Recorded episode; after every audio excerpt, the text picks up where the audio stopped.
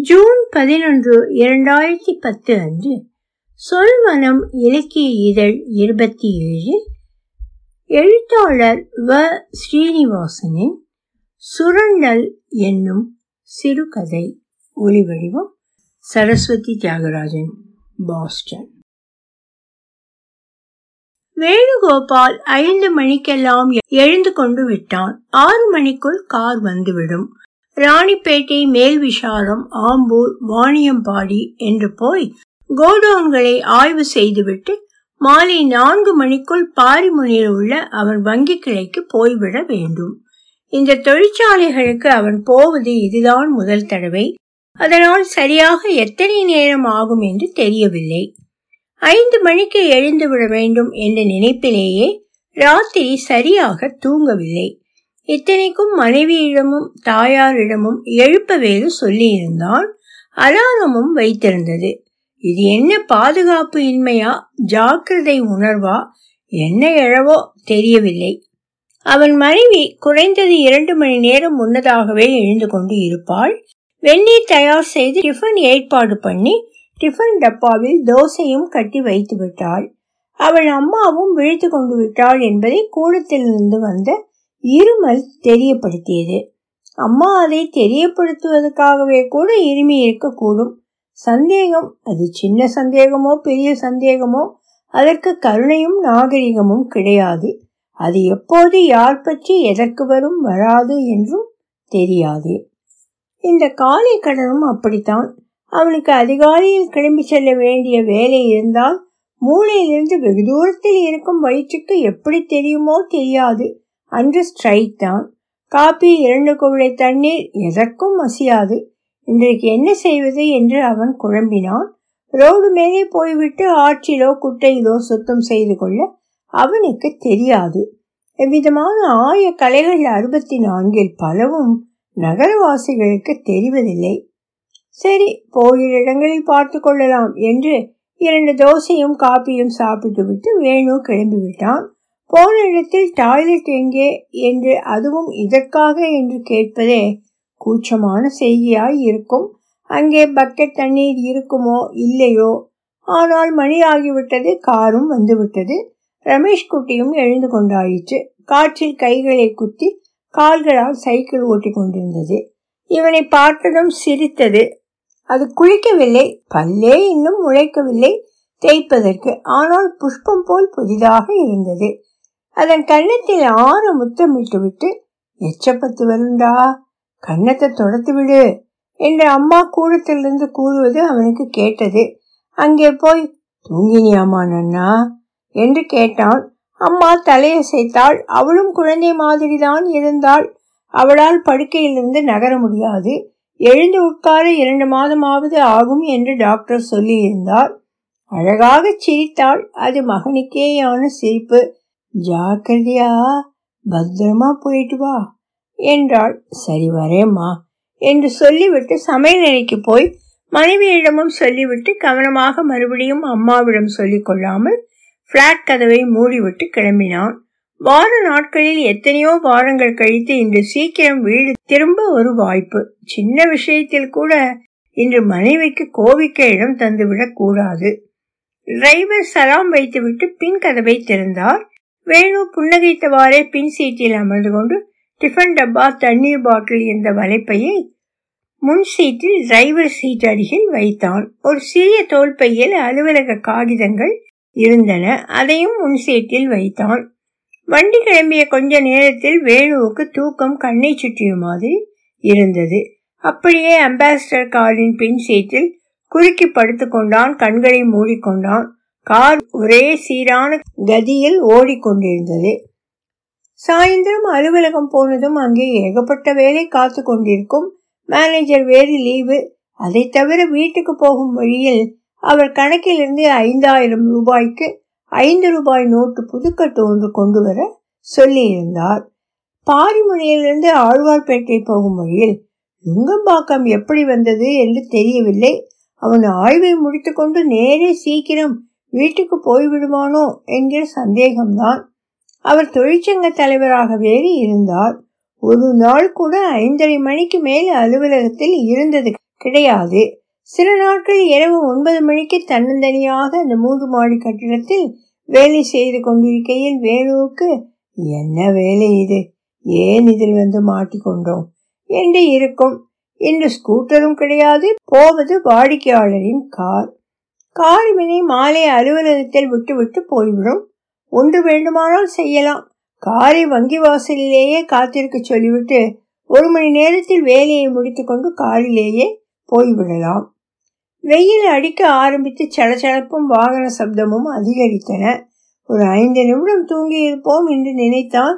ஆனால் அதற்குள் தோல் ஃபேக்டரி வந்துவிட்டது. வயிறும் நல்ல வேளையாக இதுவரை தொந்தரவு செய்யவில்லை.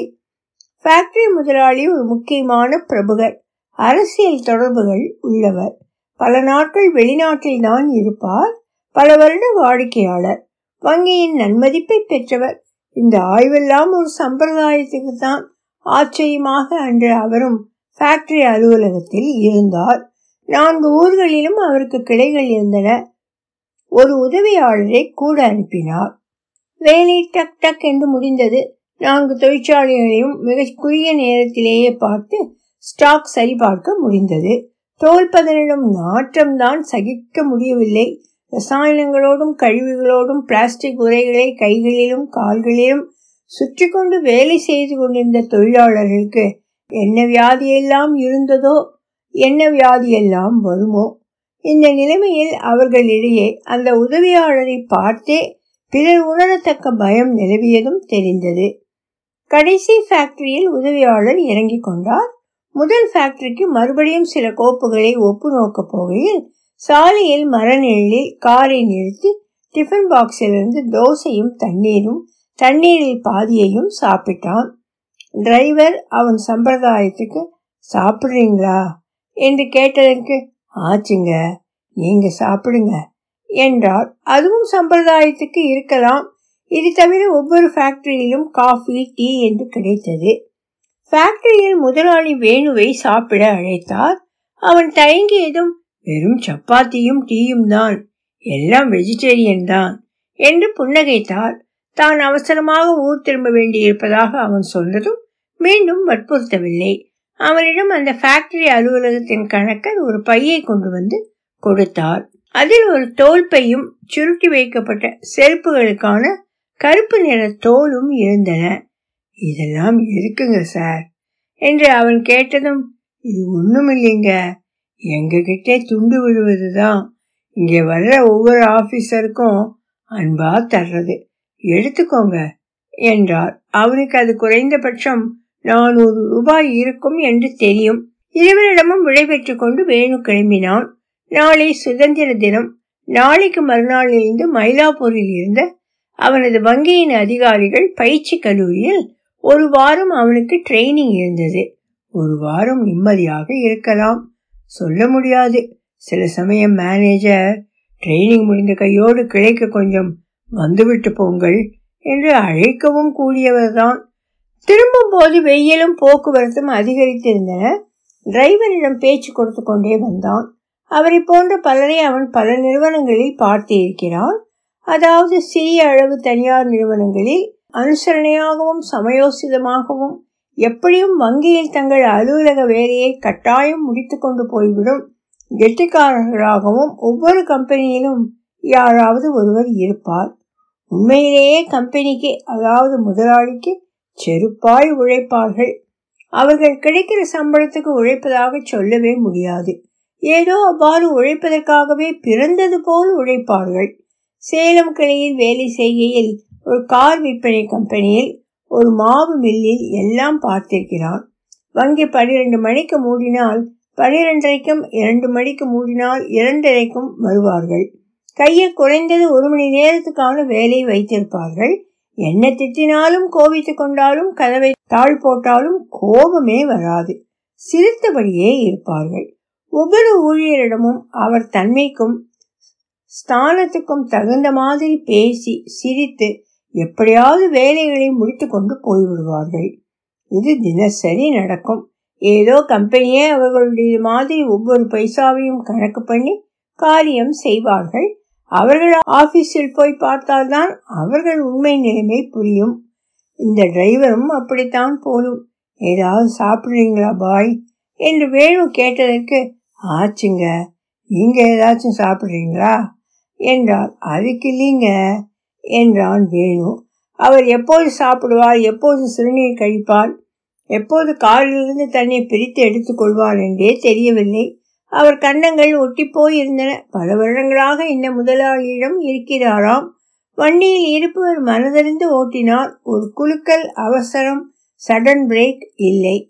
காரியமெல்லாம் நினைந்தவாறே நடந்து ஒரு நாளும் இல்லாத திருநாளாக ஏழு மணிக்கெல்லாம் வீடு திரும்பியாகிவிட்டது ஆபீஸிலிருந்து வீட்டுக்கு காரில் சென்றது கொஞ்சம் சங்கடமாக இருந்தது. மேனேஜர் வீட்டில் இல்லாததால் பணத்தை அவர் மனைவியிடம் கொடுத்துவிட்டு உடனே புறப்பட முடிந்தது.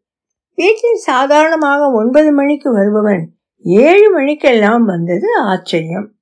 அம்மாவிடமும் மனைவியிடமும் செருப்பு தோலை காட்டினான். இது எதுக்கு வாங்கிட்டு வந்தே? என்றாள் அம்மா. கொடுத்தாங்க வாங்கிட்டு வந்தேன். எல்லாம் வழக்கமா தரதுதான். அவனவன் ஆயிரம் பண்றான். இது வெறும் செருப்பு தோல். நூறு இருநூறு தான் இருக்கும். எங்க ஆபீஸ்ல இதெல்லாம் எல்லாருக்கும் கிடைச்சிட்டு தான் இருக்கு என்றான். தனக்கும் இதெல்லாம் லஞ்சமில்லை என்று சமாதானப்படுத்திக் கொள்ள இந்த வார்த்தைகள் போதுமானவையாய் இருந்தன. எல்லோருக்கும் விடுமுறை. ஆனால் செருப்பு தேய்ப்பவர்கள் காய் விற்பவர்கள் வண்டி இழுப்பவர்கள் ரிக்ஷாக்காரர்கள் என்று சம்பாதித்தால் தான் அன்றைய சாப்பாடு என்று இருப்பவர்களுக்கும் தடையில்லாமல் பணவரவு இருக்க வேண்டும் என்று இருக்கும் வியாபாரிகளுக்கும் அரசியல்வாதிகளுக்கும் அது மற்றும் ஒரு வேலை நாளே நான்கு தெரு தள்ளி ஒரு செருப்பு தைப்பவரை கண்டுபிடித்தான். அவரிடம் தோலை காட்டி கேட்டமைக்கு அவர் ஒரு ஜோடி பெரிய செருப்பும் ஒரு ஜோடி சின்ன செருப்பும் செய்யலாம் என்றார். வீட்டு விலாசத்தை சொல்லி வர சொல்லிவிட்டு தோலை எடுத்துக்கொண்டு வந்தான். சற்று நேரத்தில் செருப்பு தைப்பவர் வந்ததும் அவரும் மனைவியும் அளவு கொடுத்தார்கள். பிளாட் காம்பவுண்டில் ஸ்கூட்டர்கள் வைக்கும் இடத்தில் இருந்த நிழலிலேயே தன் உபகரணங்கள் பை இவற்றுடன் அமர்ந்து வேலையை ஆரம்பித்தார். ஒரு ஜோடிக்கு ஐம்பது ரூபாய் என்று ஆரம்பித்து ஜோடிக்கு நாற்பது என்று முடிவாயிற்று. வேணு குளித்து சாப்பிட்டு விட்டு வந்தபோது செருப்புகள் தயாராயிருந்தன. செருப்பு தொழிலாளியிடமிருந்து லேசாக சாராய நடி வீசியது. இதை முதலிலேயே கவனிக்கவில்லையே என்று நினைத்தான். நல்ல வேளையாக சில்லறையாக எண்பது ரூபாய் இருந்தது. அதை வாங்கி கொண்டு அவர் சென்று விட்டார். புதுச்செருப்புகளை வீட்டில் கொண்டு வந்து வைத்துவிட்டு வேணு வெளியில் போக வேண்டுமா இருந்தது. நூலகத்தில் புத்தகங்களை கொடுத்து விட்டு வந்தபோது மழை பிடித்து கொண்டது. அந்த சமயம் மழை வரும் காலம் இல்லை. என்றாலும் வெளியில் போகிற எண்ணம் போய் அன்று முழுவதும் தூக்கத்திலேயே கழிந்தது. பயிற்சி மையம் ஸ்கூட்டரில் போக ஐந்து நிமிட தூரம்தான். பத்து மணிக்கு போய்விட்டு மேனேஜர் தொந்தரவு இல்லை என்றால் ஐந்து மணிக்கு வந்து விடலாம். வந்தவர்களில் அவனுக்கு தெரிந்தவர்கள் யாரும் இல்லை. சென்னையிலிருந்து அவன் மட்டும்தான். வகுப்பு அறை குளிர்பதனம் செய்யப்பட்டு இருந்தது. ஒரு மணிக்கு ஒரு தரம் டீ பிரேக் இருந்தது. பயிற்சியாளரின் விரிவுரை முதற்கொண்டு தூங்குவதற்கான சகல தூண்டுதல்களும் இருந்தன. மதியம் சாப்பாட்டுக்கு பின் தூங்குவதை தவிர்க்கவே முடியாது. ஒரு மணிக்கு சாப்பாட்டு நேரம் அங்கேயே சாப்பாடு கொடுத்தார்கள். இன்னும் நாற்பது நிமிடம் இடைவேளை இருந்தது.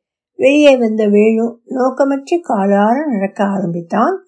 கபாலி கோவில் குளத்தை பார்த்து நாளாயிற்று. போகலாமா? என்று எண்ணி அந்த புறம் திரும்பி பத்தடி வைத்திருப்பான் வலதுகால் செருப்பு பட்டென்று அறுந்து விட்டது அவனுக்கு திடுக்கிட்டு போய்விட்டது.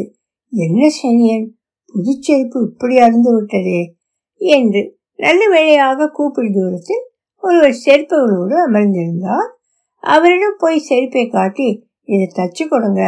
அப்படியே இந்த செருப்பிலும் ஒரு எக்ஸ்ட்ரா தையல் போட்டு விடுங்க என்று இடது கால் செருப்பையும் கொடுத்தான். அவர் இரண்டையும் கையில் எடுத்து பார்த்துவிட்டு இது வராதுங்களே சார். நீங்க எத்தனை தைச்சாலும் புட்டுக்கிடும் என்றார் ஏங்க? என்றான் வேணு. இது வெறும் அட்டை தானுங்களே என்றார் அவர். என்னங்க இது? இப்படி சொல்றீங்க? தோல் ஃபேக்டரியில வாங்கினதுங்க? இல்லைங்க எங்களுக்கு தெரியாதா? வெறும் அட்டை தான். வெறும்னா தையல் போடுறேன் ஒரு நாளைக்கு தாங்காது. இல்லை வேற யார்கிட்ட வேணாலும் கேட்டுக்கிடுங்க. அடுத்த தெருவிலே கூட ஒருத்தர் இருப்பாரு. வேணுவுக்கு திடீரென்று எல்லாம் புரிந்தது. கம்மிய குரலில் பரவாயில்லைங்க நீங்க போடுங்க என்றான். ஒலி வடிவம் சரஸ்வதி தியாகராஜன் பாஸ்டன்.